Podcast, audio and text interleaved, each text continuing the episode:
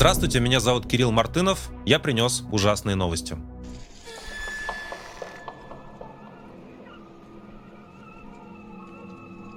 Главная новость этой недели – это возвращение в Россию еврейских погромов. Очень трудно себе представить, что в 21 веке, в 2023 году что-то подобное возможно, но вот эта поганая война Путина делает самые страшные низменные инстинкты постепенно открывающимися, да, и как бы возвращающимися снова. Вот точно, знаете, если бы мне кто-то там лет пять назад сказал, что в России будет попытка еврейского погрома, я бы сказал, да ну ладно, как бы мы сейчас на таком уровне развития стоим, у нас такой интернет замечательный, да, мы, значит, э, все друг, друг, друг с другом друзья в социальных сетях, какие к черту еврейские погромы. Но, как вы знаете, неделя началась с того, что в аэропорту Махачкалы перед прибытием рейса из Тель-Авива собралась толпа людей, а, несколько сотен человек, которые в результате там действия какой-то пропаганды, а, телеграм-каналов решили, что нужно не пускать евреев в Дагестан, вообще на территорию Российской Федерации, искать их в самолетах и в помещениях аэропорта, ну и дальше, не знаю, там, выдворять, а может быть и что-то похуже с ними делать. А, в результате беспорядков пострадали более 20 человек. Это, в общем, случайные люди, которые, которые там, значит, участвовали уже в стычках, с, в том числе с полицией, пострадали от давки, кто-то там камнями бросался и так далее. 83 человека задержаны. Задержанным на сегодняшний день, в отличие от э, людей, которых задерживали на политических митингах и протестах в Дагестане, которые были раньше, например, когда люди протестовали против мобилизации год назад, а, задержанным на сегодняшний день не а, предъявляют тяжелых обвинений в каких-то страшных уголовных статьях. А, против людей составляют протоколы, и, возможно, есть какое-то количество дел про хулиганство. Вот не более того. Местные власти заявили, что, значит, это ужасный позор, очень стыдно за то, что, за то, что такое могло случиться в Дагестане, и вообще как бы никто себе тоже такого представить не мог. И туда заглядывают, да, и смотрят, есть там евреи или нет. Ну, над нами же весь мир смеется сегодня. Благодаря вот этим проходимцам. Я даже думаю, что вот местные власти, хотя они и были поставлены Путиным на эти, на эти должности, как губернатор Меликов, но они все равно здесь говорят искренне, потому что действительно это для любого разумного человека страшный позор. Ну, там бегать и искать людей другой национальности, чтобы что-то с ними, что-то с ними сделать, ссылаясь на то, что вы таким образом защищаете интересы народа Палестины или мусульман или кого угодно. Э, в общем, страшная вещь. Путин продолжил э, эту риторику, про стыд он уже особо ничего не говорил, он настаивал на то, и, в принципе, эту риторику и местные власти в регионе подхватили, что все это инспирировано западными какими-то силами, что есть, значит, какие-то иностранные разведки, за всем этим стоят в конечном итоге американцы, которые на территории Российской Федерации в Дагестане разжигают антисемитизм и склоняют людей к тому, чтобы они участвовали в попытке еврейского погрома. События в Махачкале вчера вечером инспирированы в том числе через социальные сети, не в последнюю очередь с территории Украины, руками агентуры западных спецслужб. Здесь многие наблюдатели очень задают совершенно очевидный вопрос. А если Путин правит уже почти четверть века в России, то почему в России можно мобилизовать сотни людей для того, чтобы они бегали а, значит, в аэропорту, искали там каких-то врагов, и все это делают американские разведки. За что вообще все эти люди, которые должны, значит, обеспечивать так называемую безопасность, на самом разном уровне, от низовых полицейских, которые солидаризовались с, с этими, э, значит, бунтовщиками и погромщиками, до какого-то, значит, какой-то службы безопасности, там, ФСБ, чего угодно еще, вот за что они все вместе получают деньги? Почему у нас просто российские регионы — это такой проходной двор, где американские разведки могут творить все, что они хотят. Я, впрочем, думаю, что это вообще общая логика, что все плохие вещи, которые происходят в России, нужно э, исключительно влиянием недружественных западных сил а, значит, объяснять. Путин вообще, конечно, никогда не ошибается. Он там по ночам, недавно была публикация, что он стал чаще назначать ночные встречи. Путин думает про нас по ночам в Кремле, прям как товарищ Сталин на известной открытке из эпохи соцреализма. Ничего плохого не делает, никогда не ошибается, никаких там преступных войн не начинал, никаких денег на дворцы и своим друзьям не крал, а во все, что плохое происходит в стране, например, еврейские погромы, это зловещие западные силы. Мы пытались в этой ситуации, ну, то есть, и, и как бы понятно, и тогда все можно объяснить, это вот не мы такие, это они такие, понимаете, вот они, некие враги, предатели, разведки, еще кто-то, люди, которые не поддерживают Владимира Путина, они мешают построить такой развитой путинизм. А все остальное, в общем-то, шло э, по плану. Главное, вот, если бы не эти враги, все бы здорово сложилось. Мы в эту конструкцию про то, что во всем виноваты враждебные силы, не верим.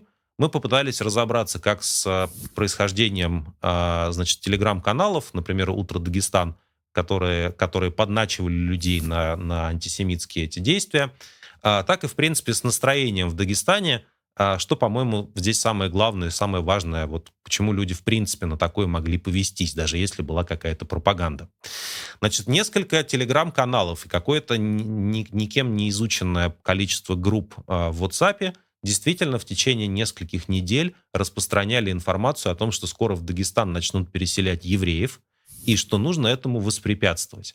Это имело определенный эффект. Знаете, как это работает? Вот а, там ваш какой-нибудь почтенный родственник присылает тебе ссылку с пометками там «важно», с каким-нибудь стикером, и говорит «немедленно распространи» да, как бы все-таки, а если ты уважаешь этого родственника, ты начинаешь распространять дальше, и так э, любая, любая дезинформация, любые фейки – совершенно замечательно летают. Иногда и правдоподобная информация через такие каналы может распространяться. Примерно так же работали антипрививочники во время ковида. Кстати, хочу заметить, да, что вот, э, заметьте, э, значит, люди типа меня, например, к вопросу о прививках, э, то кто-то, может быть, сомневается. У меня, конечно, российские были вакцины против ковида, а еще у меня были западные вакцины, потому что как раз пришлось уезжать из нашей замечательной родины. И, как видите, я все еще жив, и рога не выросли, что называется. Но антипрививочников, конечно, не убедить, все это вскроется через 20 лет. Вот люди пересылали друг другу эти информации, что скоро Дагестан ждет нашествия евреев, и в какой-то момент времени что-то стало триггером, когда люди действительно пошли проверять а, проверять самолеты. Мы поговорили с... А, то есть на, на, как бы на действия прямо западных разведок это не очень тянет. Возможно, это там были какие-то провокации со стороны людей типа Ильи Пономарева, довольно загадочного бывшего российского оппозиционера, который сейчас себя называет таким политиком, который поддерживает вооруженную борьбу против Российской Федерации. Но самое главное, мне кажется, это все-таки социальное настроение в Дагестане. Дагестан один из небогатых российских регионов, медианная зарплата, то есть вот э, как бы правильно говорить не про средние зарплаты, а про медианные. В Дагестане сейчас 30 тысяч рублей, половина людей получает меньше 30 тысяч рублей в этом регионе. Это означает, ну, в других регионах, да, в среднем по России, я думаю, за счет крупных городов 40 тысяч рублей медианная зарплата. Все-таки Дагестан здесь не в лидерах, он один из небогатых регионов. А там большое количество молодежи по сравнению с другими российскими регионами – высокий достаточно уровень безработицы, податься особенно некуда. Ну и, в принципе, в таких условиях люди, когда у них не очень э, хорошая перспективная жизнь и нет какого-то очевидного будущего, они начинают вот, в принципе, вестись на, на разные такие странные идентичности. Да, там я, там, не знаю, борец за справедливость, я готов участвовать, например, в еврейских погромах, потому что чем же мне еще заняться в своей жизни? Я тут никого не хочу оправдывать, да, на мой взгляд, те люди, которые которые э, участвовали в погроме, они ксенофобы, они преступники, их по-хорошему нужно судить, и отнюдь не за хулиганство. К счастью, они там никого не убили, э, просто никого не нашли, но все могло бы случиться. Но, тем не менее, вот такие вещи, они рождаются, да, как э, антисемитизм и ксенофобия, это все рождается не из внутренних свойств людей или там этнических групп, а потому что есть определенные социальные условия. И у нас на новой газете Европа вышло об этом интервью с социальным антропологом Денисом Соколовым, который довольно подробно описывает, как не только э, бедность и беспросветность в Дагестане существует, но еще и как, э, как э, протест против этой бедности и беспросветности годами подавлялся и в этой республике Северного Кавказа, и в других российских кавказских республиках. Э, протестовать ни против чего нельзя, ты должен на все соглашаться – и вот в конечный момент времени из-за солидарности с народом Палестины, как бы странно понятым, происходят такие действия. По поводу погромов высказался, конечно, Рамзан Кадыров, не мог пройти мимо. А, Кадыров, видимо, опасается тоже каких-то протестов, например, а, например, в виде а, антисемитских погромов, но в действительности, мне кажется, направленных против бесправия и насилия, которое творится в Чеченской Республике. Опять же, та же самая логика. Хочешь протестовать против Кадырова, но это страшно и опасно, поэтому нужен, нужен какой-то другой лозунг. А, так вот, Кадыров, чувствуя это, по всей видимости, заявил, что четвертый выстрел а, против таких протестующих нужно сделать в лоб, и больше не выйдут. Значит, он так прокомментировал борьбу с, цитирую, несанкционированными беспорядками. По всей видимости, в логике Кадырова есть еще и санкционированные беспорядки. Возможно, он что-то знает а, про это. Но, в принципе, вот глава российского региона, в общем, заявил, что протестующих, если очень хочется, а, может быть, не с первого раза, но можно расстреливать. Да, такой а, таково, тако, такой, такие политические выводы делают главы соседних а, с Дагестаном известных регионов России. Ну и, как вы знаете, накануне перед этими событиями в аэропорту были и другие антисемитские акции в разных республиках а, Северного Кавказа, в Карачаево-Черкесии, в частности, еще. И наши коллеги из издания «Подъем» задали вопрос представителю местной еврейской общины дагестанской, а, задав ему, в общем, спросив его, а как вообще еврейские семьи, которые остались, в частности, в Дербенте, где они исторически жили, жили их предки, как они себя сейчас чувствуют. И это было очень грустное интервью, когда, значит, представитель общины заявил, что 400 а, семей, которые остались на территории Дагестана, подумывают о том, не пора ли начать эвакуацию. В принципе, так как раз и выглядит исход людей с территории, где они исторически жили, потому что там побеждают какие-то там национальные чувства.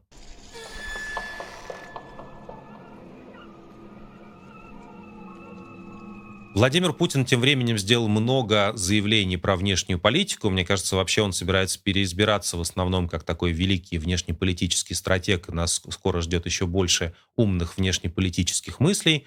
Он, в частности, заявил, что э, заокеанские партнеры, или как-то так он назвал США, ведут себя очень странно евреев поддерживают, а у нас устраивают антисемитские погромы. Удивляет позиция э, этих заокеанских деятелей. Да? Они вроде бы как поддерживают евреев Израиля, а руками своей агентуры с Украины пытаются организовать у нас еврейские погромы. В принципе, это как бы очень такая классная логика. Вообще мы невинные жертвы происходящего. Вот американцы что-то там такое мутят воду.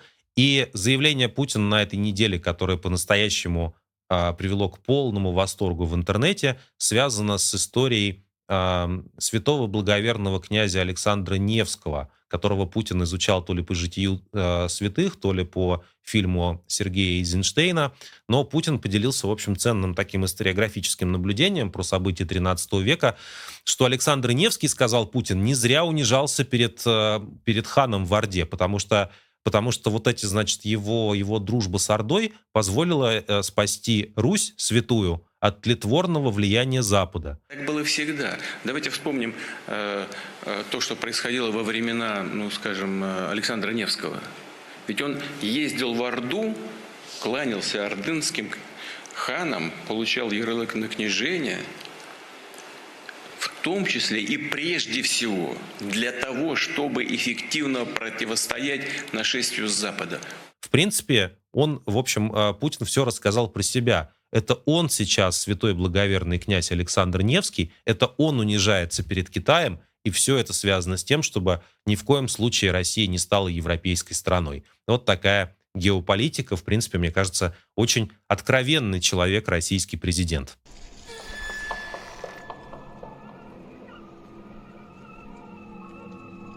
Все эти события в России, разумеется, происходят на фоне продолжающейся, разрастающейся трагедии непосредственно в Палестине и в Израиле.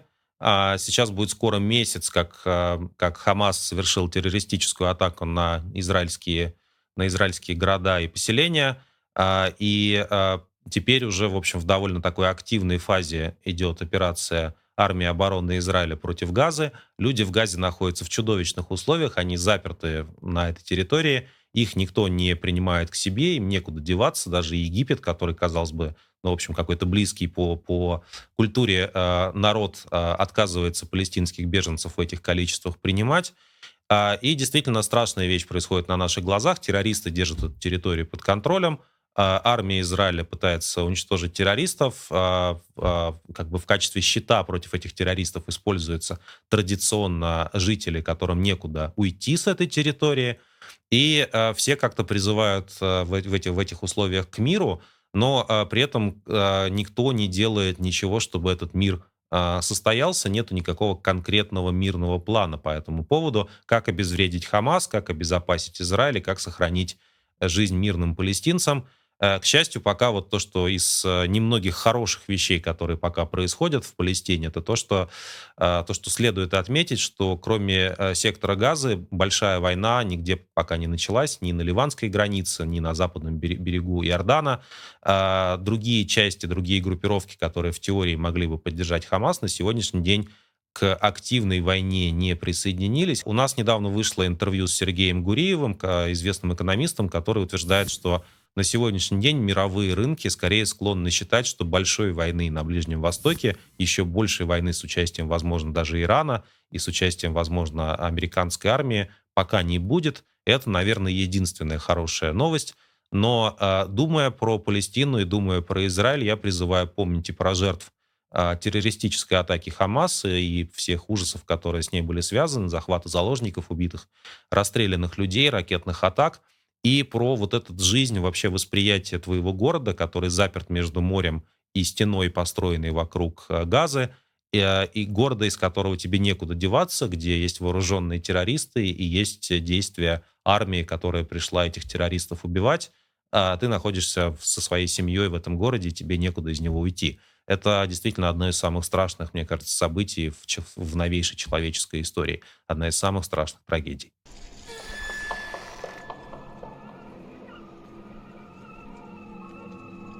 Война в Украине тем временем входит, кажется, в новую стадию. Это стадия очень такая тягучая, вязкая, позиционная бойня, когда с обеих сторон люди, э, люди уничтожаются ради того, чтобы продвинуть линию фронта на несколько сотен метра, метров, э, и конца и края этому не видно. Люди начинают откровенно уставать от войны, эта усталость чувствуется в воздухе, э, и постепенно об этом начинают говорить и мировые медиа.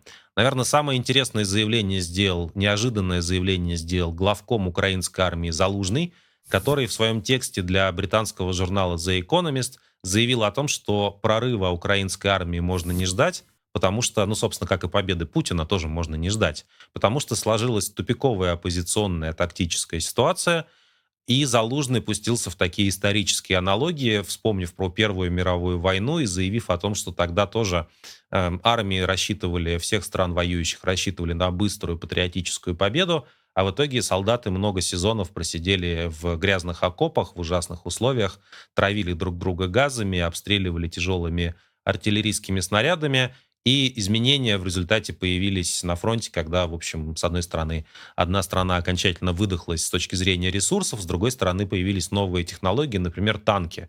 Вот Залужный намекает на то, что Украине нужны сейчас новые прорывные технологии, новые идеи для того, чтобы сдвинуть войну с э, мертвой точки. Украинская армия в течение контрнаступления в этом году продвинулась на 17 километров. Эти 17 километров оплатила очень высокой ценой. Российская армия тоже наступать не может это некий такой статус-кво, который к этой зиме, когда, видимо, активных боевых действий вестись э, не будет, никто не планирует большой войсковой операции какого-то прорыва, никто, к счастью, не пытается захватить Киев за три дня больше.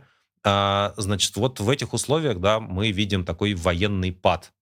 А другой, с другой стороны, а, журнал Time написал еще, может быть, более а, тяжелый такой мрачный текст. Знаменитый журналист Саймон Шустер, многие сейчас его обвиняют в том, что он распространяет, я цитирую, кремлевскую пропаганду и кремлевские нарративы, но Шустер, пообщавшись и с э, президентом Украины, Украины Зеленским, и с его окружением, заявил о том, что э, у Зеленского больше нет оптимизма э, в отношении этой войны, что он стал, становится постепенно другим человеком. Если в, первые, в первую часть войны его профессиональные качества, его, его стойкость позволила людям отразить атаку и сплотиться вокруг, в общем, фигуры президента и защитить родную страну, то сейчас без видимых успехов а, на фронте Зеленский, в общем, теряет а, этот оптимизм, а, не вдохновляет людей в той же степени, как он это делал в первые месяцы, в первый год войны, И Шустер все это зафиксировал, да, и повторюсь, это его слова, его оценки в результате личных встреч с украинскими чиновниками высшего уровня. И э, Шустера очень многие критикуют за то, что он э, рисует такую безрадостную картину. С другой стороны, э, последний опрос Левада-центра показал, что, отвечая на вопрос о том, нужно ли продолжать боевые действия, лишь 24% россиян утверждает определенно «да». Еще 13% говорит, что скорее всего да. Таким образом, там 37% россиян выступает за продолжение войны, а в совокупности количество людей, которые считают, что нужно переходить к мирным переговорам, сейчас составляет 66%. Часть из них тоже говорит как бы об этом уверенно, другая часть не очень уверена. Мне кажется, это фиксирует некое, некое состояние, когда вот война тянется в современном мире. Два года, когда постоянно приходят новости о войне, кадры убийств, кадры военных преступлений – а люди теряют смысл в происходящем, российское общество от войны тоже начинает уставать, и мне представляется, что вот э, Путину, когда он собирается сейчас на волне так называемой народной любви этой весной переизбраться в очередной раз, уже в, все сбились со счетов, какой в российские президенты, ему придется придумывать какую-то новую невоенную повестку для того, чтобы народ сделал вид, что он снова любит российского президента. Это все создает условия, в общем, для заморозки конфликта. Наверное, ничего хорошего из этого не случится стратегически, никакого счастья и процветания не наступит, диктатура в России не закончится. А, но, по крайней мере, может быть, людей, которые будут гибнуть на фронте, станет меньше. Это уже кое-что, хотя до справедливости, там, до победы сил добра и, значит, людей, которые защищают свою родину, а, нам кажется очень далеко. Но усталость чувствуется, и интенсивность э, военных действий, как, э, наверное, можно скорее надеяться, будет, будет снижаться.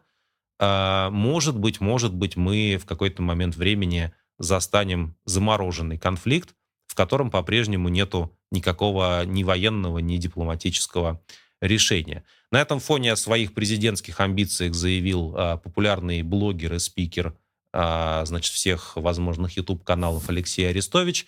Это как раз его платформа. Давайте заключать, давайте вести мирные переговоры, давайте там временно признавать статус-кво, не пытаться вернуть оккупированные территории военным путем. А, давайте добьемся того, чтобы Украина вступила в НАТО и уже после этого вела дипломатические переговоры о возвращении потерянных после, 20, э, после 2014 э, года и после 2022 года территорий. Но у Крестовича очень сложные отношения, как мне кажется, у людей. У него большая аудитория, которая готова его слушать и в Украине, и в России. С одной стороны, он очень изнаваемый человек, другие, с другой стороны, многие его не очень воспринимают всерьез и критикуют его за то, что, в общем, а, в этот сложный момент, а простых моментов здесь в принципе не бывает, вот Арестович заявил о том, что он на самом деле самостоятельный политик, и а, он, он собирается выводить Украину из войны на, условия, на условиях а, отказа от вооруженной борьбы за оккупированные территории. Для многих людей, чьи семьи находятся на войне с украинской стороны и чьи родственники на этой войне погибли, мне кажется, эти слова могут прозвучать очень тяжело и совершенно не неприемлемо.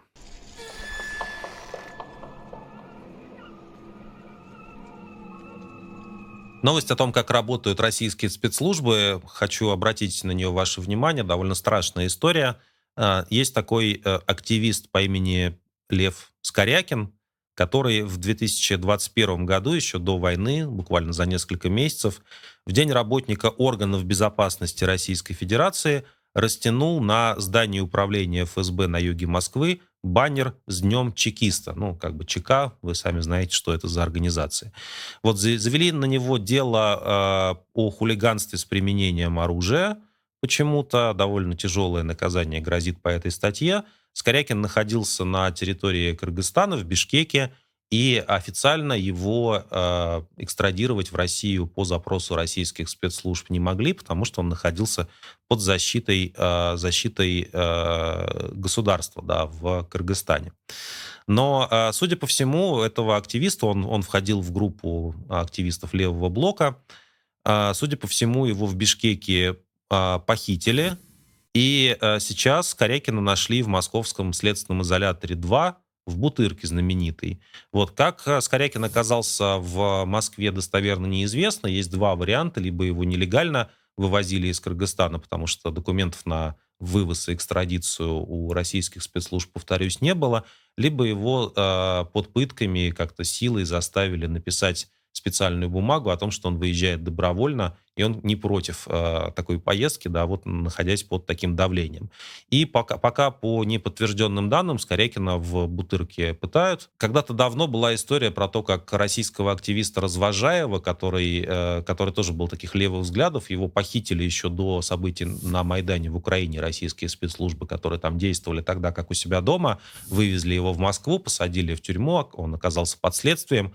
И тогда это была, знаете, такая прям гигантская история, все поддерживали Развожаева, Можаеву, все говорили, как же так, почему, значит, национальное государство Украины позволяет ФСБшникам действовать на своей территории. Повторюсь, это было до 14, 2014 года, до Майдана а, как у себя дома, что творится, давайте все поддержим Развожаева. Сейчас вот у нас а, такое тоже международное похищение, такой плохой шпионский триллер с участием ФСБшников и активистов Скорякина, и об этом, мне кажется, надо давать больше информации, потому что это означает, что российский гражданин, если к нему есть серьезный интерес со стороны э, спецслужб, и, в общем, в данном случае спецслужбы просто открыто мстят этому человеку, да, то есть они хотят именно его взять за вот эту его наглость, что он их поздравил с днем, днем чекиста, а, такое оскорбление им нанес, хотя, казалось бы, что тут такого, да, они же себя всегда считали чекистами.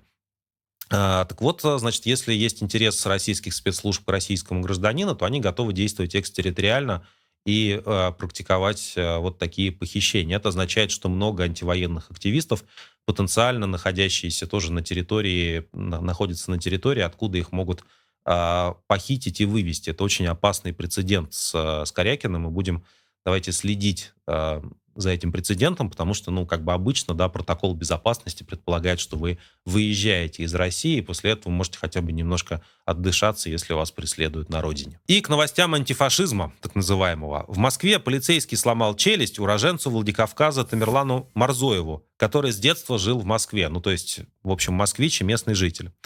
А, значит, об этом а, журналистам сообщили правозащитный, в правозащитном проекте «Команда против пыток», и, э, собственно говоря, фабула там такая поразительная, да, значит, э, э, Марзоев, которому 30 лет, поздно вечером 14 октября возвращался домой со своей женой и встретился с патрульной полицейской машиной.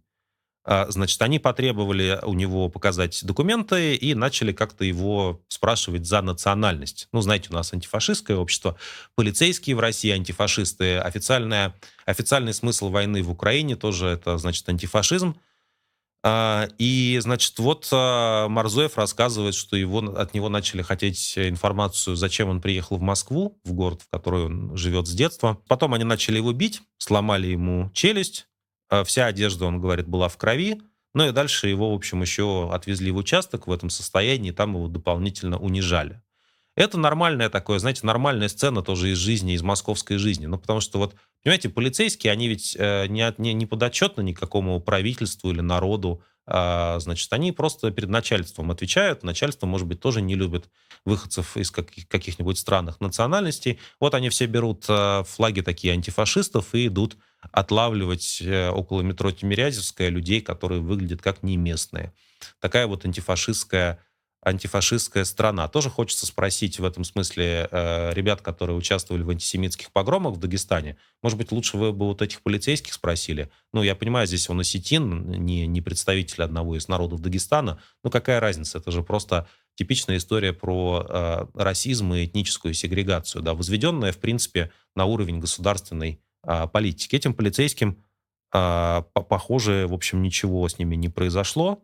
А, значит, обращение гражданина по поводу пыток со стороны полиции просто в Следственном комитете на сегодняшний день не зарегистрировали. Даже несмотря на то, что юристы этому способствовали. Какие еще случаи антифашизма вы знаете? Можете написать в комментариях.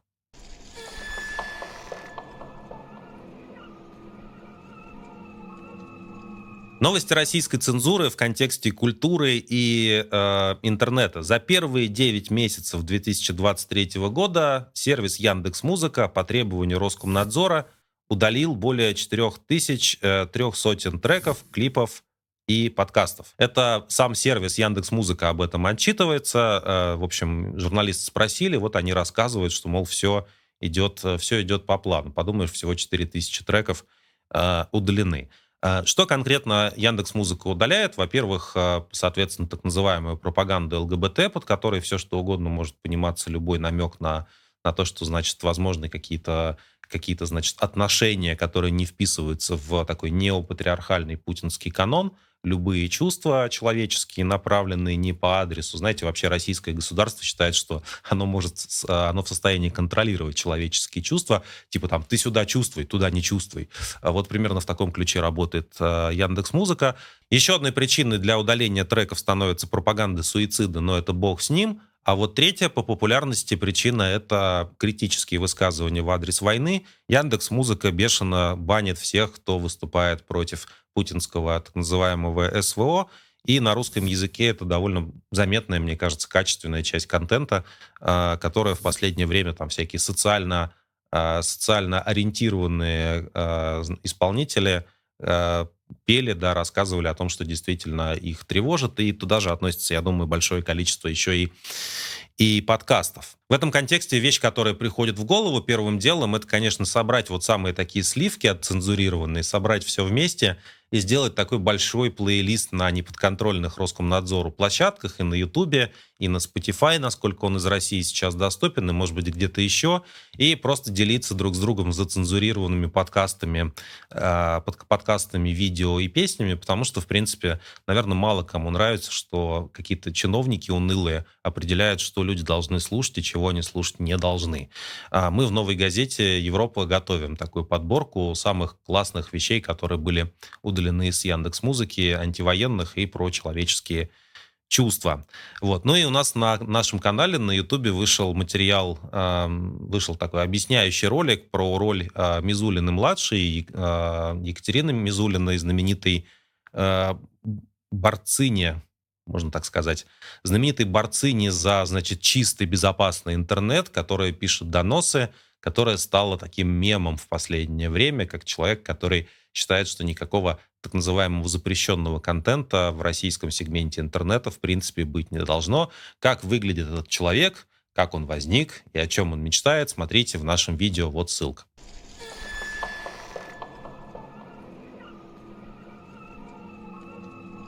Большое внимание на этой неделе привлекла новость, опубликованная Объединенной пресс-службой судов Санкт-Петербурга. Обычно такие новости никто не читает. Э, дело в том, что судья Ирина Воробьева приняла решение о том, что э, заседание суда состоится на выезде. Ну, вот такое выездное заседание суда будет. И э, пройдет оно в помещении стриптиз-клуба, который называется XO Men's Club. Значит, речь там идет о том, что идет спор собственников о незаконной перепланировке этого самого стриптиз-клуба. И вот, значит, судья Ирина Воробьева заявила, что ей надо поехать и на месте разобраться, кто же там прав, а кто виноват. А, эта самая объединенная пресс-служба судов Санкт-Петербурга, она публикует э, не просто пресс-релиз, они целый прям ролик записали, как они, как им понравилось, как они ходили в этот стриптиз-клуб. Там музыка какая-то веселая э, из недружественных стран, кстати говоря, играет. Ну и, в общем, всем страшно понравилось. Вот судья, кажется, прям в мантии стоит в таких красно-темных э, тонах в этом самом, э, в этом самом помещении. Э, я в этой новости, вот я не знаю, что увидели в этой новости вы, вы можете написать об этом в комментариях. Я лично увидел, что объединенная пресс-служба судов Санкт-Петербурга, она пытается делать вид, что вообще-то э, судьи в России это типа тоже люди, как бы, ну в смысле, что они им там, они там шутить могут, что у них такая вот интересная работа, а можно еще и в рабочее время в стриптиз-клуб съездить.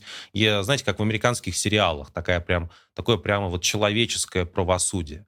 А, но я не знаю, чем занимается, чем занимается судья Ирина Воробьева а, в свободное время от посещения стрип, стриптиз-клубов, возможно, она э, судит исключительно гражданские иски, наверное, так и есть, и делает это более-менее честно. Но вся судебная система в Российской Федерации, как вы прекрасно знаете, она, во-первых, коррумпирована, а во-вторых, построена по такой, такому репрессивному, э, репрессивному образцу. Вообще подать в суд для российского человека означает добиться, чтобы кого-то посадили. Вообще, как бы э, суд — это синоним тюрьмы.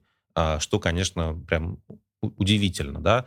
Вот, а, значит, пресс-служба судов хочет сказать, что нет, на самом деле все не так однозначно, что вот у нас есть другие суды, всюду жизнь, и все, все в общем, а, хорошо, и все продолжается. А, да, но если бы, мне кажется, если бы играть в такое настоящее американское правосудие, как в сериалах про судебные драмы и про адвокатов и все прочее, то, наверное, я бы вот у всех наших судей спросил бы, а куда они смотрели, когда заключенных из колоний на войну выпускали совершенно незаконно. Может быть, кто-то из судей какую-нибудь запретительную меру бы предпринял или заявил бы, что уголовное законодательство здесь э, нарушается, да, ну, то есть, не знаю, сообщил бы об этом прокурору, например, да, они вместе бы провели бы какое-то расследование. Если уж играть, понимаете, в американские сериалы и в судьи с человеческим лицом, то я бы объединенной пресс-службе Санкт-Петербургских судов рекомендовал бы начать с этого. Да? Попробуйте все-таки какие-то права граждан позащищать реальные, например, а, от убийцы из ЧВК Вагнера кого-то защитить, а потом уже, может быть, и в стриптиз-клуб.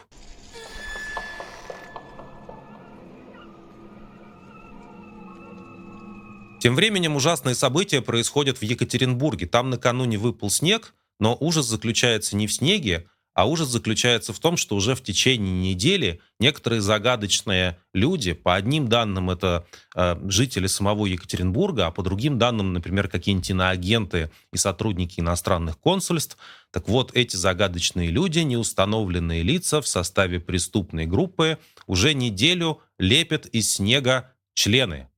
И местные власти бьют в набат, э, говорят, что, в общем, члены — это чуждая для нас э, ценность, что никаких членов в Екатеринбурге быть не должно. И в Екатеринбурге объявлен сезон охоты на членовиков.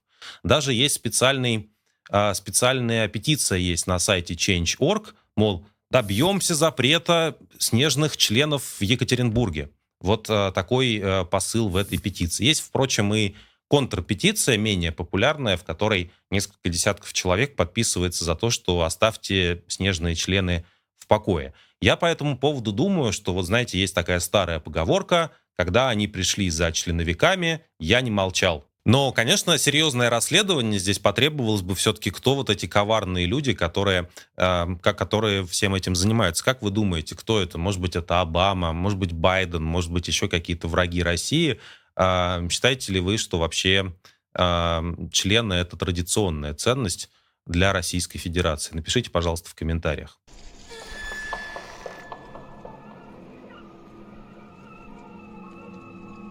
Закончился, как говорят, очень популярный сериал «Реальные пацаны», который снимался в России. В нем было 10 сезонов. В последней серии главный герой Колян, а, значит, сидел в ресторане и к нему подошел сфотографироваться и попросить э, об автографе официант. Эта сцена такая, в общем, ни к чему не обязывающая. Вот у них такой смолток. И вот, значит, официант говорит, а можете еще, уже как-то все, всех как бы сильно напрягая, официант говорит, а можете еще э, видео, пожалуйста, записать для моих знакомых вот парней, они вот с войны приехали, сейчас в госпитале, и этот самый реальный пацан Колян, не знаю, чем он знаменит в основном, он говорит, да зачем видео, поехали в госпиталь. Ну и дальше под классическую песню из фильма «Брат 2», э, «Вечно молодой, вечно пьяный», этот самый Колян едет э, жать руки и обнимать простых братишек наших мальчиков, которые без ног и без рук, значит, сидят в госпитале, все перемотанные, но всем им очень приятно, что Колян приехал. Сейчас, в принципе, мне кажется, вообще так и выглядит а, вся российская культура. Значит, если ты хочешь заниматься какой-нибудь культурой, например, ты хочешь а, закончить какой-нибудь сериал, который 10 лет назад начинался, когда никакой войны еще не было, и никакого, никаких, значит, ветеранов не было, и никто никого не убивал особенно. А, да, в 23 году еще, в смысле, в 2013 году еще, значит, Путину не пришло в голову вторгнуться в Украину. Это чуть позже случилось. А, вот для того, чтобы тебе как-то отчитаться о проделанной работе и попросить деньги на следующий проект, и у тебя все было хорошо, ты вот вставляешь такую штучку о том, что ты на самом деле за СВО. И, в принципе, наши коллеги из «Медузы», например, очень убедительно писали по поводу того, что сейчас всем артистам фактически предлагают совершить некий символический жест в поддержку этого самого СВО, для того, чтобы у них дальше не было никаких проблем. И, в принципе, есть даже процедура такого покаяния. Ты вот как нормальный человек выступил против войны поначалу, а потом, опять же, много времени прошло, все устали, о чем мы уже говорили сегодня. И вот ты, значит, для того, чтобы покаяться, делаешь вот такую сцену, например, в сериале реальные пацаны, и на этом сериал заканчивается, а у тебя прекрасные карьерные перспективы в будущем. Что меня поразило в этой истории, это э, часть пользователей социальных медиа, которые вроде бы выступают против войны, но которые уже начинают вот сейчас, в конце, в конце 2023 года, когда война уже идет безумное количество времени, они начинают говорить, ну а что такого-то, собственно говоря, понимаете? Они говорят, ну просто, просто вот ребята там воевали, у них там ранения, а, значит, сценаристы реального, реальных пацанов, они решили как-то вот этих самых ветеранов поддержать. Да, это же как бы не поддержка войны, говорят э, пользователи Твиттера, например. Это просто вот, ну, народ у нас такой, мы должны вот таким образом жить. Понимаете, вот уже начинается такая мутация, да, то есть каждый день, находясь в этой среде, э, занимаясь там, не знаю, каким-то творчеством, обеспечивая импортозамещение сериалов и фильмов из недружественных стран, люди постепенно и часть аудитории постепенно начинает отъезжать вот в эту ситуацию. Ну а что такого, чтобы ты в своем развлекательном сериале просто показал, что ты поддерживаешь так называемых ветеранов, ветеранами их сделал Путин, да, оставил их без э, конечностей. Это, значит, не мы такая, это жизнь такая. Вот такой цинизм и такая адаптация к долгой войне происходит на наших глазах, и это очень грустное зрелище.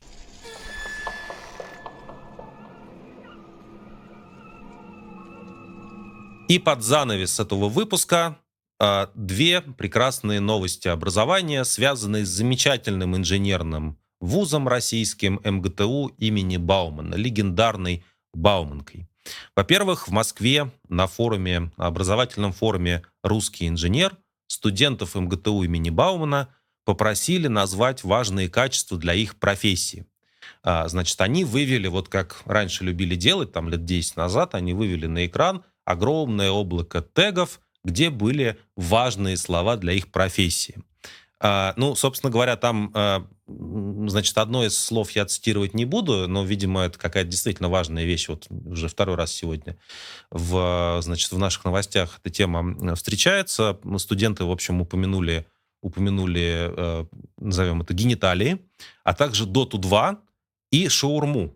Ну, как бы, видимо, из этого складывается до некоторой степени выживание русского инженера, я молодого, да, я понимаю, как это, какая здесь может быть механика, как как, значит, вот, вот эти вещи переплетаются друг с другом и работают в связке для того, чтобы, значит, э, русская инженерная мысль э, процветала.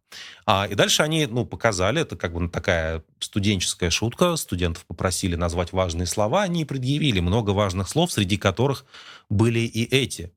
А, и после этого, собственно говоря, студентам начали угрожать отчислением и говорить, что, в общем, они, видимо, порочат русского инженера – а, слова должны были быть какие-то другие. То есть, смотрите, еще раз, студентов Бауманки просят назвать слова, которые для, них для них важны. Они говорят «хуй, Дота 2 и шаурма», а должно было звучать, значит, не знаю что, Путин, семья и блины. И вот если бы они сказали бы Путин, семья и блины вместо Дота 2 и шаурма, то все было бы классно. Им бы все жали руки и сказали, ребята, вы настоящие русские инженеры. Так получилось, что вторая новость образования сегодня тоже связана с легендарной Бауманкой.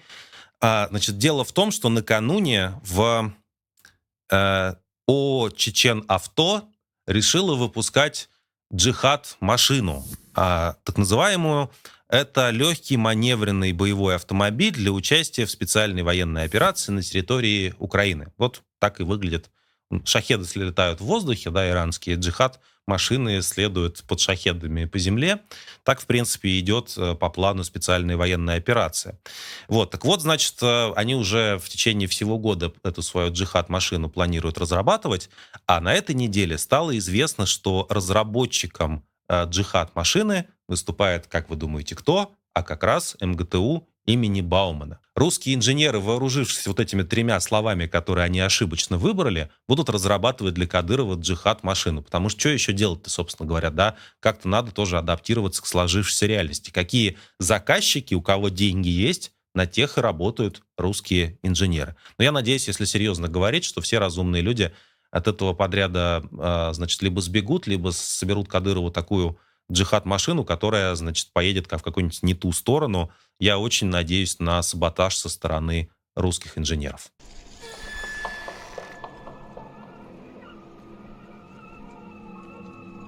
Это были ужасные новости. Если вам нравится то, что мы делаем, не забывайте подписываться, кроме нашего YouTube-канала, на наш Telegram-канал, где есть все эти новости, э, и, в общем, они появляются именно в тот момент, когда все эти события происходят. Есть видео, есть короткие обзоры, есть анонсы самых главных наших текстов. Давайте вместе с цензурой бороться, пока Telegram в России доступен, и такие каналы, как наш, в Телеграме не заблокирован, есть хорошая возможность обмениваться информацией. Заходите к нам, ссылка вот она под этим видео. И до встречи на следующей неделе, собственно говоря, как обычно.